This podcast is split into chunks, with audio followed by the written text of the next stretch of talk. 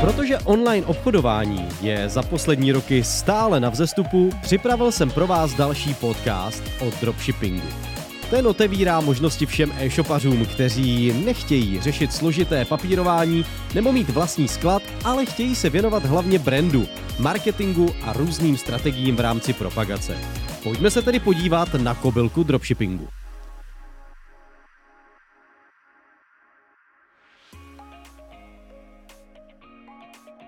Dropshipping je forma obchodování, která umožňuje provozovat vlastní internetový obchod bez nutnosti skladových prostorů. Proto je potřeba zaměřit se primárně na produktové portfolio. Na českém trhu jsem si posvítil na službu Dropshipping.cz od společnosti Gadgets House. Nejenže nabízí snadné napojení na nejpoužívanější českou e-shopovou platformu ShopTet, ale disponuje i kvalitní nabídkou produktů. Nechybí zde ani populární skladové zásoby Big Buy.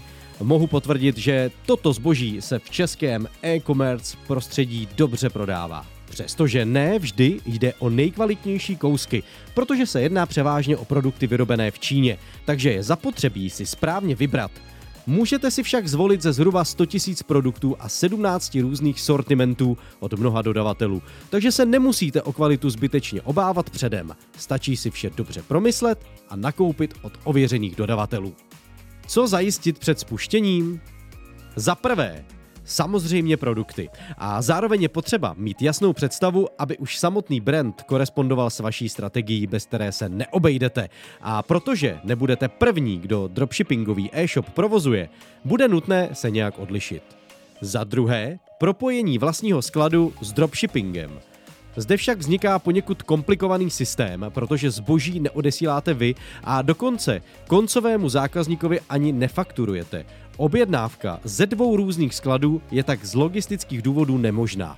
Zjistil jsem však, že prodej vlastního zboží a produktů dropshippingového charakteru je možné spojit v rámci jednoho e-shopu.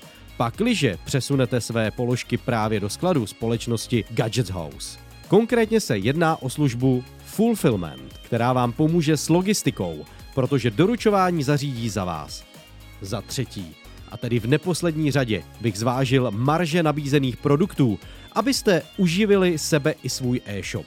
Marže zkrátka musí být odpovídající vzhledem k dlouhodobé udržitelnosti projektu.